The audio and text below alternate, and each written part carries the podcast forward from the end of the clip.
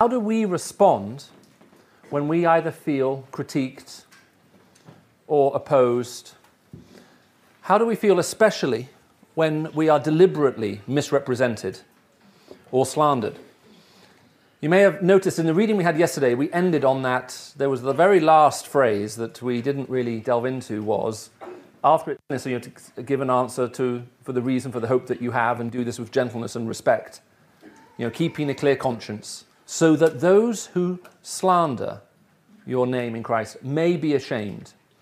Now, it's a very, very interesting thing because it anticipates that if we're going to lead a Christian life, the one thing we can guarantee is that we will come across false accusation, misrepresentation, and people coming against us. And it's a very difficult thing to deal with if it's happened to you. Now, sometimes they can be minor things. Um, yesterday, I shared with you two parts of my life one, my encounter with a hairdresser, the other one, a little bit about my testimony. And I can remember being amazed a couple of years ago when someone set forward an email saying, Michael, you need to read this, and saw that someone had set off some kind of viral email with both of those stories um, either claiming them to be their own in one case, or in a second place, someone saying, if you pass this on to someone, you'll be blessed, and if you don't, you'll be cursed for the next two years, and thinking, wow. And uh, it irks a little bit. The testimony one irked a bit more because I felt like, look, get your own testimony. Um, that's how I came to meet the Lord. You must have some kind of story yourself. All the way up to things which are far more serious than that, and sometimes carry huge consequence. Now, the trouble is, is that we currently live in a culture in a global culture, actually, it's not just simply true here in the UK. I find this is true just as much in China and in New Zealand and in the Middle East and right across Africa and America, which is quite unusual. It's very unusual to find such truly global cultural phenomena. But we're living in a global culture right, right now where the three most powerful words in the English language are I am offended. Um, if you want to send your HR department into a spin, uh, I suggest you send them an email with those three words in the subject line and just see the nature and the scale of the response that you will get. Now, what on earth is going on? How do we understand it? Now, I first got interested in this several years ago. Um, some of you may remember this chain of events when a lady called Germaine Greer, um, very well known academic living now in this country, um, very famous for her uh, feminist views and writings, made comments about transgender people. I won't repeat exactly what she said. She used various four letter words that, as a Christian preacher, I feel I shouldn't use, but you're all Christians, so you'll have to forgive me even if I did. And what she essentially said was well, if you take a man and you remove various parts, you don't have a woman, you have a man minus various parts, except it was slightly cruder than that. And it was actually quite offensively framed in terms of the language that she used. Now, because of this, the National Union of Students had a debate and no platform Germaine Greer prevented her from speaking, I think, if I remember correctly, at the University of Cardiff, saying she shouldn't be allowed to speak. Now, this alarmed someone by the name of Peter Tatchell. Some of you will be familiar with Peter Tatchell as one of this country's foremost sort of gay rights activists now over many, many decades. And Peter Tatchell held a press conference with the BBC in which he said he felt it was wrong for the non National Union of Students to no platform Germaine Greer. They should allow her to speak and then go along and disagree with her and ask her difficult questions. Now, for saying this, Peter Tatchell was no platform by the National Union of Students, amongst other things, amongst accusations that he was homophobic. Which raises the question how is it possible for one of Britain's leading gay rights activists to be denounced in this way? I have to say, actually, my heart went out to him, thinking, crumbs, if you've campaigned for this for decades and now people have turned on you and labelled you with this, that must really hurt. Now, at this point, another guy you may have heard of by the name of Richard Dawkins he held a press conference with the BBC and also using various short letter words that had to be bleeped out, made it known what he thought of the intellectual capacity of a group of students at university who could look at Peter Tatchell's life and conclude that he hated gay people. And then went on to suggest that people who had such a low intellectual capacity shouldn't have been allowed into university in the first place. at this point, the National Union of Students set up a debate in order to debate the issue of whether Richard Dawkins should be no platformed and prevented from speaking at British universities. At this point, a guy called Brian Cox, some of you may have seen him on TV, uh, also well known atheist, scientist, he held a press conference with the BBC in which he said, Look, you can't no platform Richard Dawkins and stop him speaking at British universities. I mean, the guy is a fairly famous academic, you know, and he should really be allowed to talk. What on earth is going on? How do we understand what is happening here? As someone has said very astutely, the only better feeling in the world right now than being right is feeling wronged. We live in a culture which delights in taking offense and then is very happy to use that offense to justify any form of extreme action against the enemy in order to take them out, even if it means making things up and lying. Now, the reason I want to be here in 1 Corinthians is that what we see going on here in, in Corinth is fascinating with Paul, and we're going to come and look at it in a minute. But before I do, I just want to share with you a basic outline that sociologists for many years have used to try to analyze culture or parts of culture. And then we're going to look back into this passage of Scripture and see what it actually has to say about it. But for many, many years, decades, even longer than that actually, we've, way our culture has been analysed is very often what's called an honour dignity sort of paradigm. So we look at what are called honour cultures. In an honour culture, what is esteemed most in leadership is that people conduct themselves with honour. What we look for in the life of our leaders, what we look for in the life of people we esteem, people who have status amongst us, are people who have honour. They conduct themselves with honour. Now, I'm not going to go into a huge amount of detail here, except to say that when you're attacked in an honour culture, when someone comes against you and accuses you, your primary concern is that you must defend your honour. You must act honourably and you must defend your honour. You can't go crying off to daddy to sort your problems, that's not honourable. Okay, you can't go around complaining about how miserable you feel, that's not particularly honourable. It is up to you to find a way now to deal with the situation before you and you respond with honour. And if you do it well, then you actually grow in esteem and estimation of others, even when you come under attack. Now, we would contrast those with dignity based cultures. Now, in a dignity based culture, unlike an honor based culture, you don't need to earn your respect so much as you expect to have it simply because of who you are. And the key thing is that you conduct yourself with dignity. Now, in a dignity based culture, if someone attacks me publicly, I may decide not to publicly defend my honor at all. I may decide to quietly take the whole thing aside into a room, sit down with someone, deal with the issue there, come out of the room and say to everyone, okay, we've dealt with it now, everything's fine between us, we're moving on. And that would be seen as a dignified response. And I acted with dignity, and I conducted myself with dignity. And because of that, I would be esteemed and maybe valued as a leader. People would give me status, perhaps look up to me and think, well, that's something to be emulated and followed. Now, the things that both of these have in common is that not only do in both of these you don't go crying off to daddy for help, because that's not a dignified response either, you also do not exaggerate the pain that you're in, nor do you publicly display it, because it's neither dignified nor honourable. But we are increasingly living in now what has been seen as a global victimhood culture. Now, in a victimhood culture, we have status, we have value because we are victims. That's what gives us status. Now, I know this may sound strange, but let me try to illustrate it for you from the movies. Uh, have any of you seen in this room the original Superman movie? Christopher Reeves, 1980. Put up your hand high. Hey, look, that's, that's a fair number of you. Well, let me ask you what was the original Superman's weakness? Apart from kryptonite, what weaknesses did he have? And the answer is zero. Physically, perfect. Morally, perfect. Rationally, perfect. Sensitive, humble, kind, strong. Reminds me of me in so many ways. he was perfect. Have any of you seen the remake of Superman, Man of Steel, that came out a few years ago? Put up your hand, don't be ashamed. Shame on you for wasting your time. You, you shouldn't be watching that rubbish. I, I watch films like this because I have to do a lot of cultural research and analysis. Now, how does the remake of Superman start?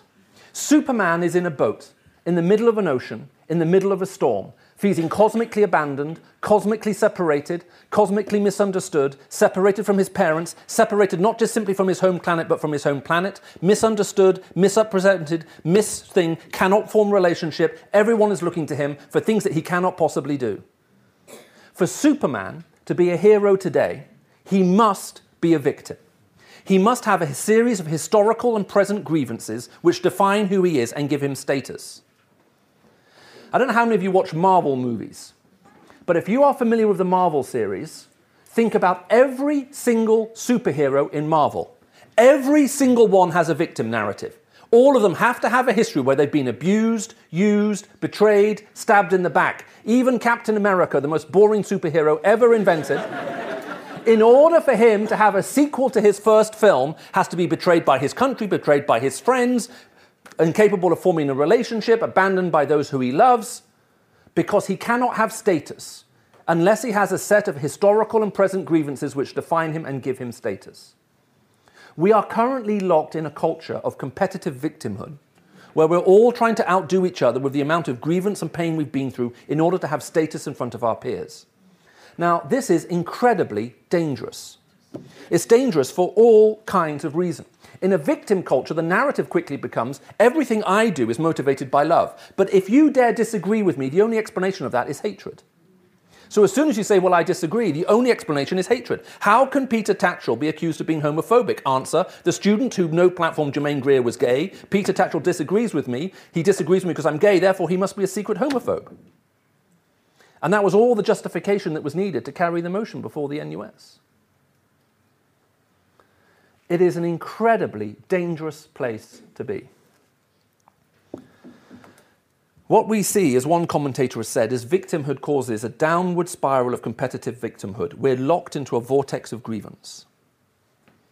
Now, if you're struggling to understand world politics right now, just run it through this paradigm.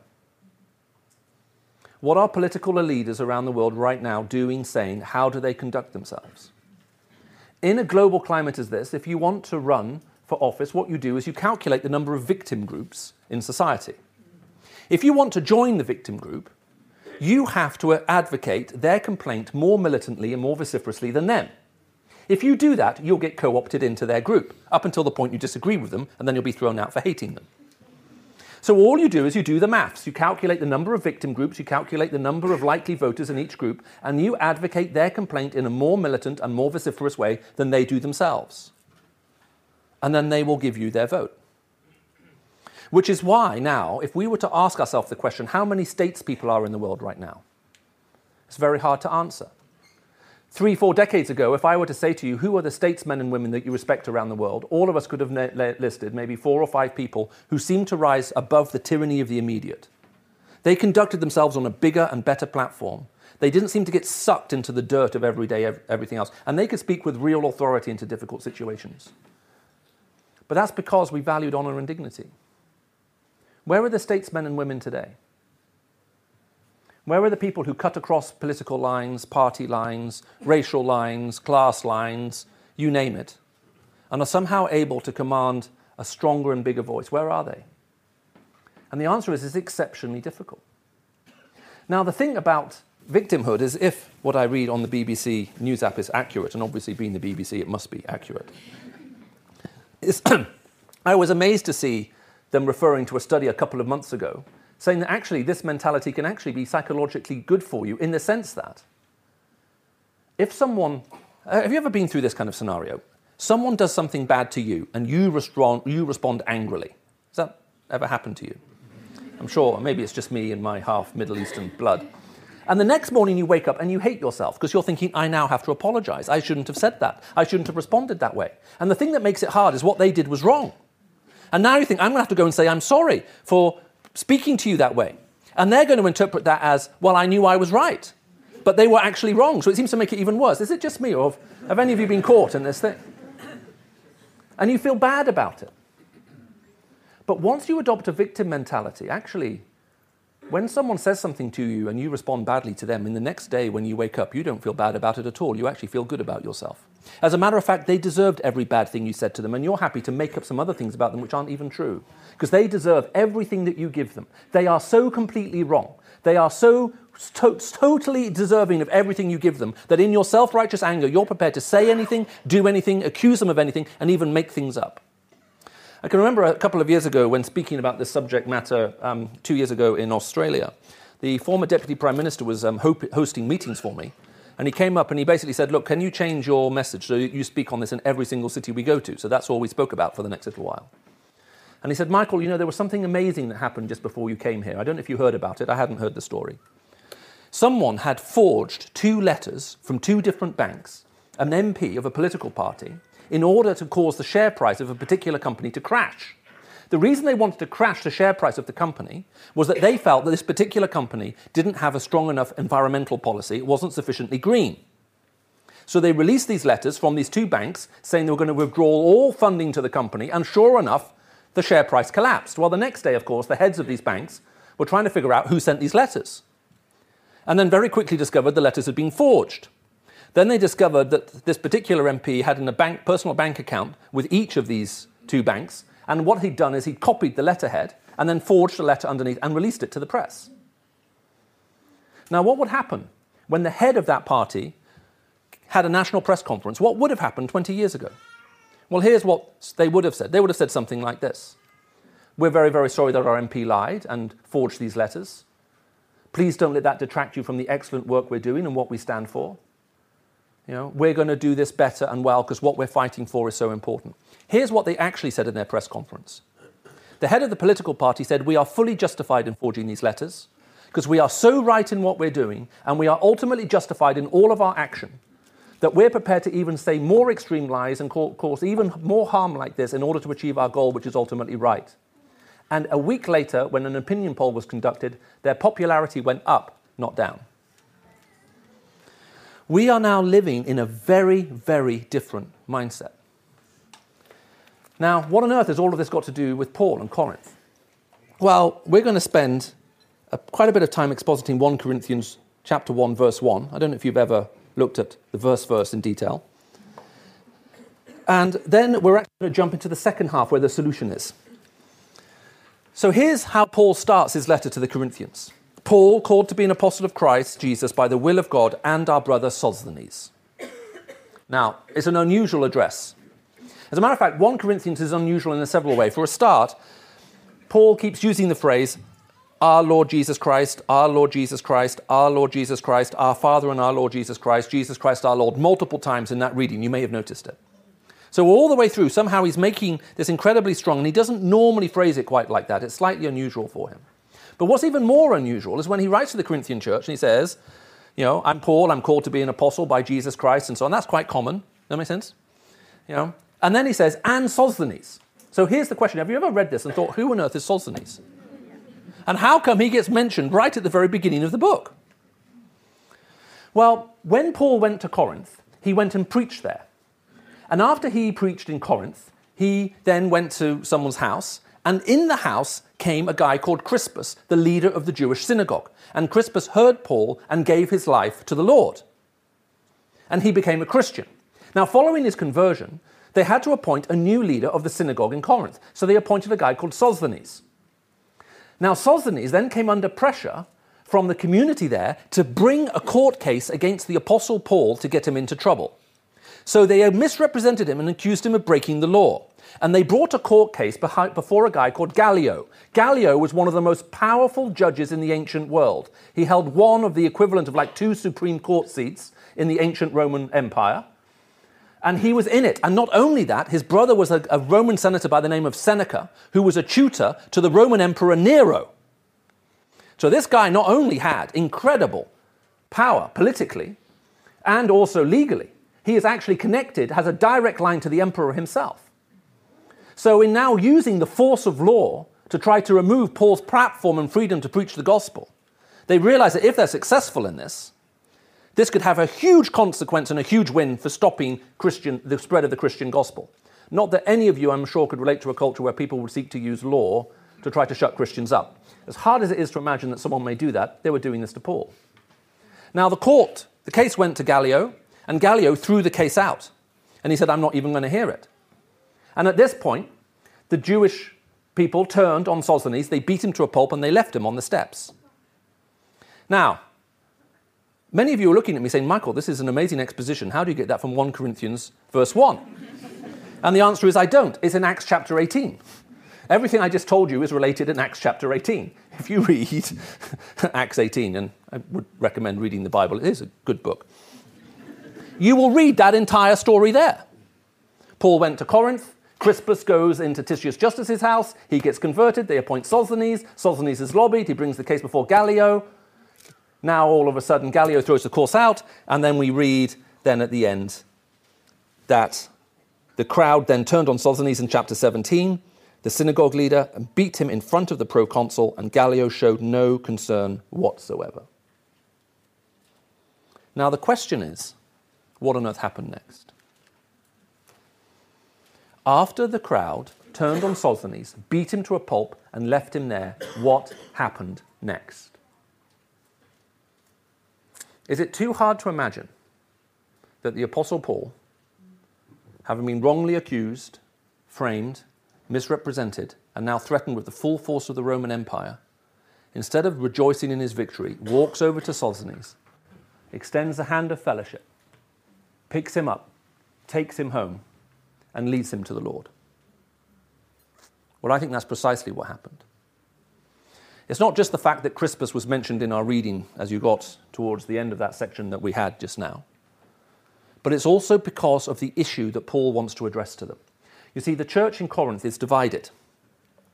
We have it in um, verse 10 I appeal to you, brothers and sisters, parakalo, it's a, it's a strong form of appeal. I'm begging you, he says, brothers and sisters, in the name of our Lord Jesus Christ, that you all agree with one another in the way that you say there be, um, in what you say, and that there be no divisions among you, and you be perfectly united. My brothers and sisters, Chloe's household have informed me that there are quarrels amongst you. Now, the challenge with any English translation is that English language is by nature, when it's used well, and especially in the British culture, understated. We like understatement in the UK. Um, you know, I'm in a spot of bother. You know, famously, my world is about to collapse, and I think the world could end. You know, but that's what we say, and that is also reflected in often how we translate. The word translated quarrel here is derived from the name for the goddess of war. He literally writes to them and he says, It has been reported to me that the spirit of the goddess of war has been released amongst you. It is an incredibly powerful image. You are literally at each other's throats and you're tearing your throats out. And he says, I'm now appealing to you. I'm appealing to you in the name of our Lord Jesus Christ, who comes above everyone and everything, that you now be united and you come together. And by the way, remember Sosthenes, the guy who tried to use the power of the imperial court of Rome to shut us up and shut us down? He also sends greetings and peace to you in the name of our Lord Jesus Christ. Remember him? If God could have changed his heart, Paul is reminding them in the beginning of 1 Corinthians, he can change theirs. If you think this has gone so far it is impossible to come together as one, you're forgetting both the nature of the gospel, the power of the gospel, and the one who ultimately died to save us, Paul is saying. This is about Christ. We come together for his name and in his name, and this is about him.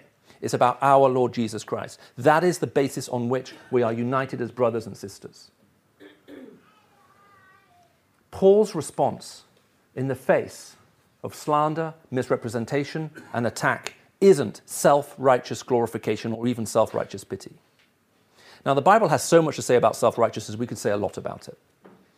As a matter of fact, if you read through the Gospels and ask yourself, when is self righteousness being challenged, you will find that in virtually every chapter, the spirit of self righteousness is going to be challenged by the person of Jesus Christ.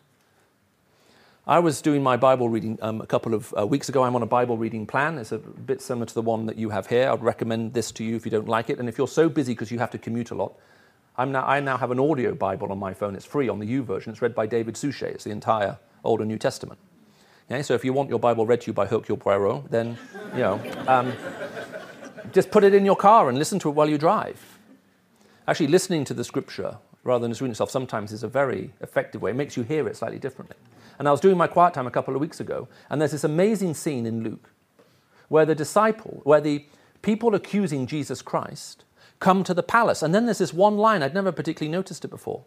And it says, and they refused to go into the palace because it was the Sabbath and they didn't want to defile themselves. Now, isn't that amazing? They are falsely accusing Jesus Christ and making up things about him. And we know that the, the things they've made up about him are so badly wrong that they don't, can't even agree amongst themselves. But in order to maintain their purity and self righteousness, they bring Jesus all the way up to the palace, but they don't cross the threshold so they can say, well, we kept the law and we're pure and we're good. And in the very process of protecting their self righteous pride, they're betraying the very Son of God. It's incredible, isn't it? Which is why when we're self righteously angry, we get into trouble so quickly and so, and so deeply. It's one of the most dangerous places to find ourselves when we feel so completely justified in and of ourselves. We're even willing to make things up about other people to get them into trouble. It's a terrible thing. And so, Paul, now having appealed to them, he then goes into some depth where the solution lies. Where is the solution to this? And it comes in the part of the scripture that we haven't read. It runs from 1 Corinthians 1:17 down to 2 Corinthians 2:2. Now, I'm deeply indebted to the guy who used to mentor me. Just after I became a Christian in the Middle East, I had the distinct privilege of being. I used to spend three hours, um, three hours twice a week sitting in the study of a guy called Dr. Ken Bailey, who was a remarkable Hebrew and Greek scholar and uh, biblical scholar. And we all just used to work through the Bible together. He's the most amazing thing, incredible language. I had no interest in language before I got converted. It was interesting. I was a science guy through and through. I had no interest in learning foreign languages. I had no interest in English language, and I had no interest in poetry. And bizarrely, when I got converted, I fell in love with grammar, language, poetry, and everything else. And one of the reasons I could, just couldn't stop reading the Bible, I was just fascinated by it. Now, if you read any good technical commentary on 1 Corinthians, what it will tell you is that Paul is at his most eloquent writing here. This is some of Paul's most eloquent writing you'll find anywhere.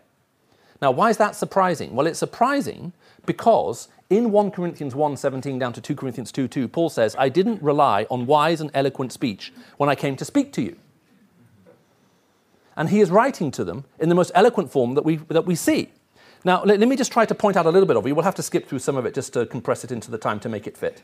In 1 Corinthians 17, we read, For Christ did not send me to baptize, but to preach the gospel, and not with wisdom and eloquence, lest the cross of Christ be emptied of its power. He talks about his coming, the use of lofty words, the proclamation, and the cross. Okay?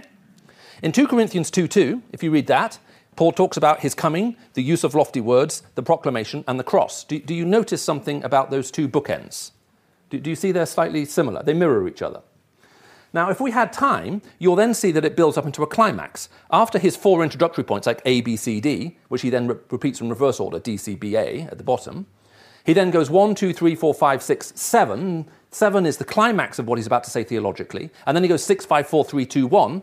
And then they all pair off all the way through. So this incredibly beautiful poetical structure to 1 Corinthians. And the heart of it is when Paul talks about the fact um, and where he puts the emphasis on the cross, and he talks about Jews are mind, a sign, Greeks look for wisdom, but we preach Christ crucified, a stumbling block to Jews and foolishness to Gentiles, but to those whom God has called.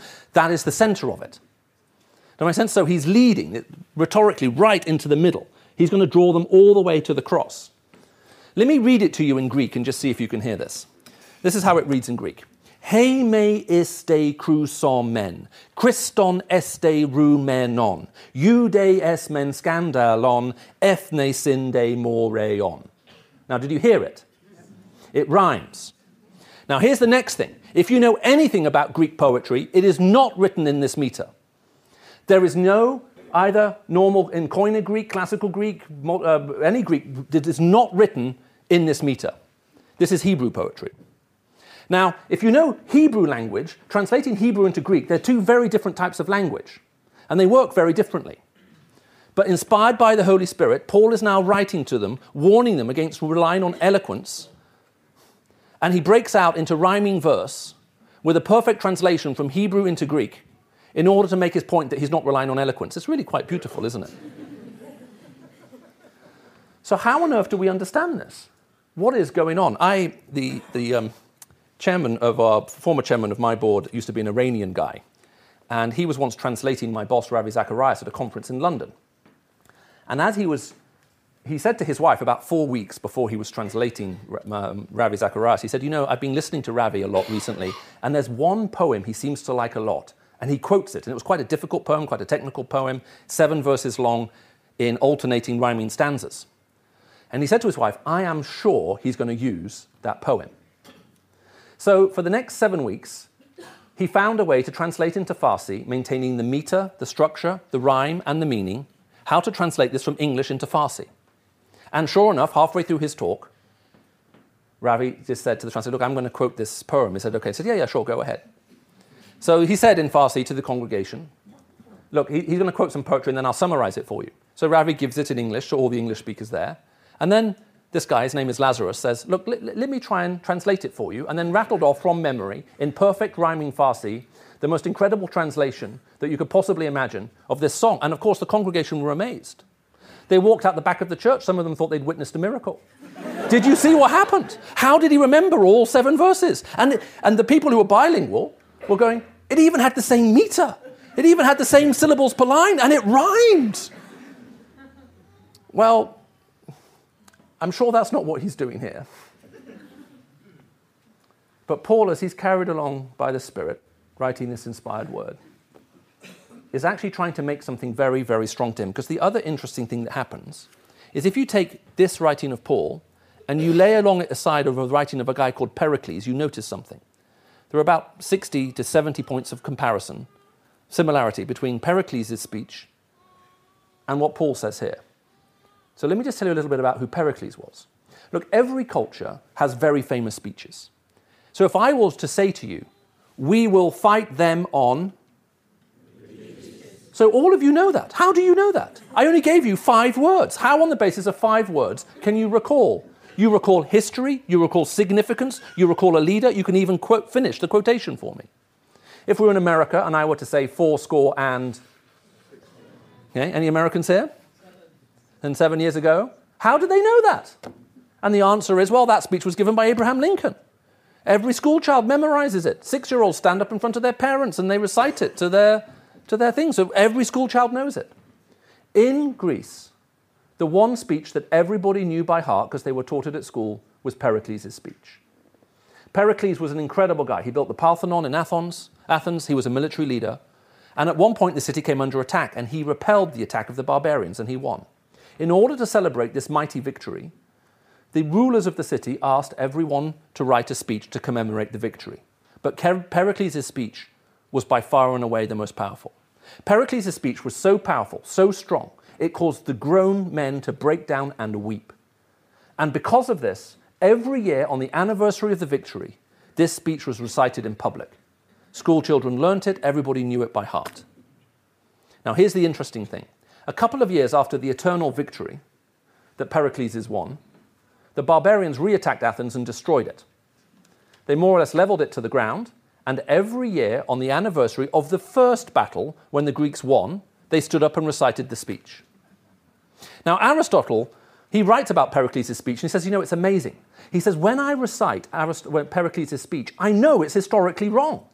I know that it actually means nothing. Does that make sense? All the stuff he's celebrating, all the stuff he says, all the significance, it, it means nothing. It's completely wrong. But, Aristotle says, the power of the rhetoric gives meaning to the events which otherwise wouldn't be there. He says, What caused my spirit to soar like an angel isn't the events themselves, because the events were meaningless. It's the rhetoric. The rhetoric gives meaning to these events which otherwise they wouldn't have. And Paul now takes Pericles' speech, and you'll see these 67 points of comparison if you study them carefully, and he completely reverses the logic. And Paul now says to them, When I came to you, I didn't rely on my eloquence or anything else to give meaning and power to these events. The gospel isn't powerful because I'm a good preacher, he's saying. The reason why my words have power is not because my words gave power to the cross, it's because the cross gave power to my words. Do you see what he's saying? He's saying, if I relied on my eloquence, if I relied on me to preach this to you, I would have emptied this message of its power. Because whatever persuasion I would have given you would have only been at a human level. But I wasn't relying on myself, I was relying on God. God gave me power. My words don't give power to the message of the cross, the cross gives power to the message that I bring. And so Paul is now doing the opposite of what Pericles did. We will fall silent as Christians, especially in a world where people will misrepresent us all the time, if we think it's up to us to somehow make the gospel powerful. That if somehow our rhetoric, our preaching, our cleverness, our eloquence, our whatever it is, will give power to the gospel. That is not what gives power to the gospel. The gospel gives us power. We humble ourselves before it. But why is Paul focusing so much on this? Well, that's not just simply the main point. The other thing he's trying to say to them is look, you think you were wronged. You think bad things have happened to you, and now you're all divided against each other. You think you're justified in the quarrel and the fight that you have. Well, what about Christ? Falsely accused, betrayed, hurt, crucified, abandoned. My God, my God, why have you forsaken me? What was the model Christ gave us?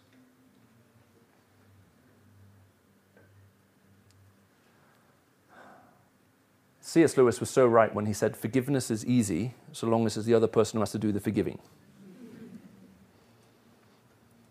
It's so much easier. It is so much harder when we have been wronged. You see, in a victim culture, you need genuine injustice. Does that make sense? You need something to go wrong. Victim culture isn't about making up wrong things that have happened to you. Victim culture is about how do we respond when we are victimized. When someone does bad things to us, how do we respond? Well, we know what Christ's response was because we heard it from the cross Father, forgive them, they don't know what they're doing. But how do we respond? It's so easy to get self righteously angry and offended and use that, and we just simply pile division amongst division. And then when we see people getting together, we come alongside and say, Well, yeah, but do you know what so and so did to me three years ago? And we love to repeat offenses to multiply division. But that's what it says in Scripture, right? Very famously. Love doesn't cover sin, and what you need to do is repeat the offense multiple times to cause as much pain and hurt as possible to everybody else. Actually, that must be one of those newfangled translations, because I'm pretty sure the original one says something quite different. It is so difficult. It's so difficult. Paul is challenging us here. He's asking, How will we respond when we live in a culture such as this? The cycle has to be broken. We have to find a way to respond differently to the way the world is responding around us. Historically, victimhood cultures like ours normally either lead to civil war or to intercountry war. So the thing that's most terrifying for me as I look at the world right now is we are literally on the brink of war, not because necessarily of escalation of arms, although that's obviously going to multiply the rate of killing. But when you feel this angry and this justified against doing terrible things to other people, you will stop at nothing to do it, even if you destroy yourself in the process. We have to find a way to break through. Now, when we hear something like this, there are two possible responses to it. One is we can feel overwhelmed and think, well, it's, it's impossible. What can I do? I'm going to come back to that in a minute. The second one, though, which I just leave you for your immediate concern, is with all of the pain, the misrepresentation, with all of the hurt, the difficulty, the challenge, how are you responding right now? What is your response in a world like this? Well, let me just tell you one story because the first point is really important. When we look at any situation that's overwhelming and we think, what can I do? I'm just one person.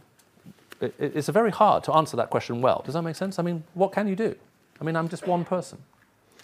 I have a very good friend, I'd, I'd love for you to hear from him sometime, called John Bechtel. He's in his 70s now. He, his family was one of the last family, foreign families to be forcibly expelled from China under the uh, way back when in the 50s, 60s, when we had the rise of Mao and all of that kind of stuff.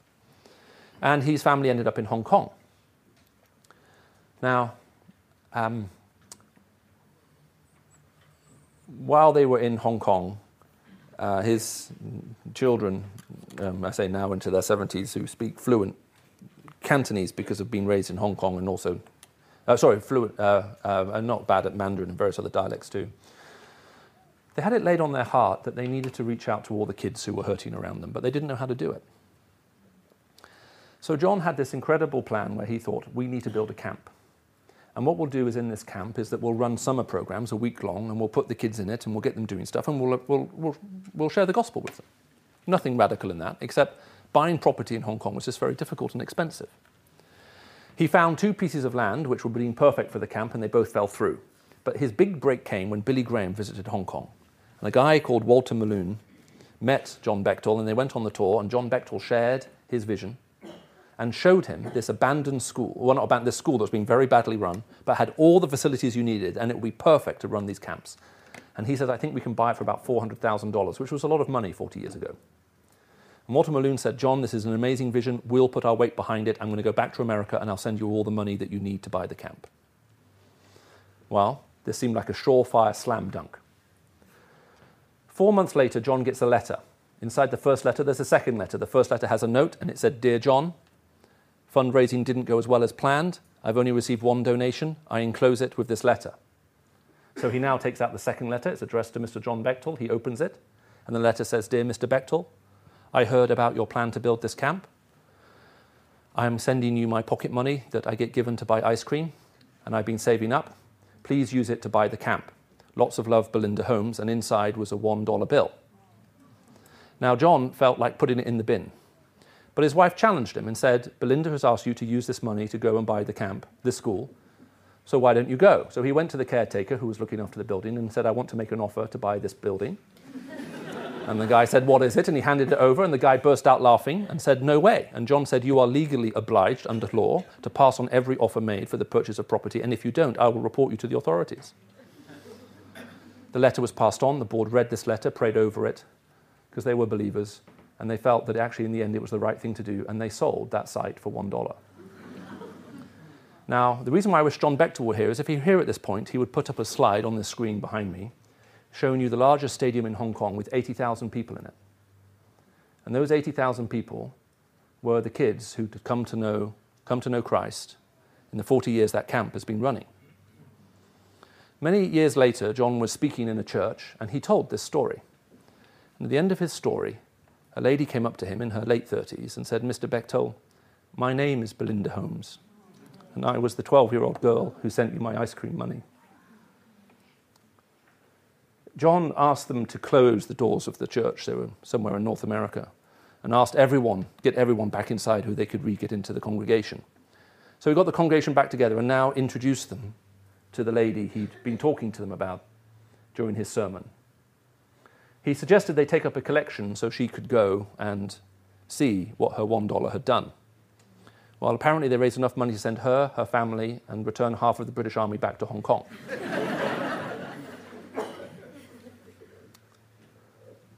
One dollar in the hands of God can do the most amazing things.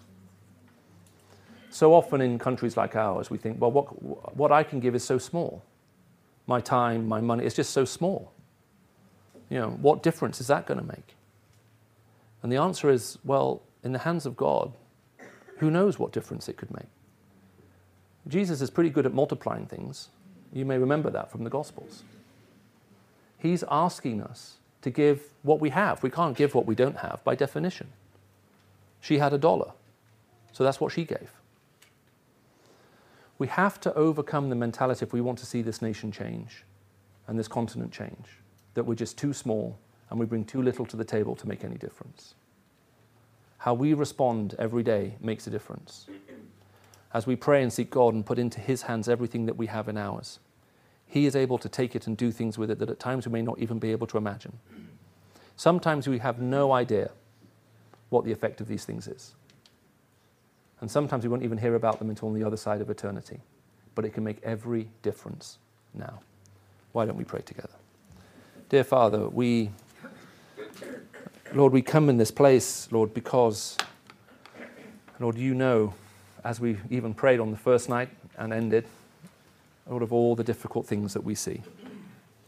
Lord, we also realize that you and your first disciples had to struggle with so many similar things. Lord, you know the pain and the hurt.